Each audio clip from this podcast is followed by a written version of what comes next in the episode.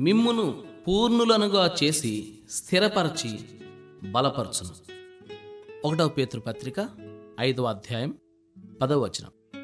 క్రీస్తుతో మనం ఏదైనా క్రొత్త సంబంధంలోనికి ప్రవేశించబోయే ముందు ఆయనతో ఆ సంబంధం పెట్టుకోవడానికి మనకు యోగ్యత ఉందా అన్న విషయంలో మనల్ని సంతృప్తిపరచుకోవాలి. అందుకు తగ్గ మనోవికాసం మనకు ఉండాలి ఏమాత్రం సందేహపు ఛాయలున్నా మన నిశ్చయిత సడలిపోతుంది. ఇది గ్రహించి మనం ఆ నిర్ణయాన్ని ఆ సమర్పణను ఆ మార్గాన్ని నిస్సందేహంగా ఎంచుకోవాలి. ఒక చెట్టు నేలలో నాటుకుని ఉన్నట్టు వివాహ వేదిక మీద వధువు వరునికి శాశ్వతంగా అంకితమైనట్టు మరి తిరుగు లేకుండా ఒకేసారి బేషరతుగా ఇది జరిగిపోవాలి. ఆపైన స్థిరపడి బలపడి పరీక్షలను ఎదుర్కోవడానికి కొంతకాలం పడుతుంది. ఈ కాలంలో మన సంబంధం శాశ్వతమై అలవాటుగా మారిపోయేంత వరకు మనం వదలకుండా గట్టిగా అంటి పెట్టుకుని ఉండాలి. ఒక డాక్టర్ విరిగిన చెయ్యిని అతకడం లాంటిదే ఇది. దాన్ని చెక్క ముక్కల మధ్య అటు ఇటు కదలకుండా ఉంచుతారు.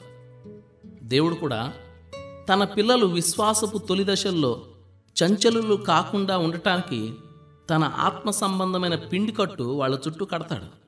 ఇది మనకి కష్టంగా ఉండవచ్చు గాని తన నిత్య మహిమకు క్రీస్తునందు మిమ్మును పిలిచిన సర్వకృపానిధియకు దేవుడు కొంచెము కాలము మీరు శ్రమపడిన పిమ్మట తానే మిమ్ములను పూర్ణులనుగా చేసి స్థిరపరిచి బలపరచును. పాపానికి రోగానికి ఒకటే సహజ ధర్మం ఉంది. పరిస్థితుల ప్రభావానికి మనం లొంగి కృంగితే ఇక అంతే. శోధకుని శక్తి మనల్ని పూర్తిగా అధోగతికి తొక్కేస్తుంది. అయితే ఆత్మీయ జీవనానికి భౌతిక జీవనానికి కూడా వర్తించే మరొక ధర్మం కూడా ఉంది. క్రీస్తులో ఉంటే మనం వర్ధిల్లుతాం. ఈ సూత్రం మొదట చెప్పిన సూత్రాన్ని నిర్వీర్యం చేసి దానికి అధికారం లేకుండా చేస్తుంది. కానీ దీన్ని చేయడానికి మనకి నిజమైన ఆత్మశక్తి దృఢ నిశ్చయం అలవడిన విశ్వాసం స్థిరమైన క్రైస్తవ జీవితం ఉండాలి. మన ఫ్యాక్టరీల్లో ఉపయోగించే శక్తి లాంటిదే ఇది కూడా. యంత్రానికి ఉన్న బెల్ట్ తిరుగుతూనే ఉండాలి. శక్తి ఎప్పుడూ అక్కడ ఉంటుంది.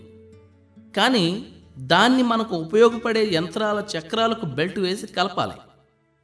ఇలా చేసినప్పుడు మాత్రమే జనరేటర్లోని శక్తి మిగతా యంత్రాలన్నిటినీ తిప్పుతుంది.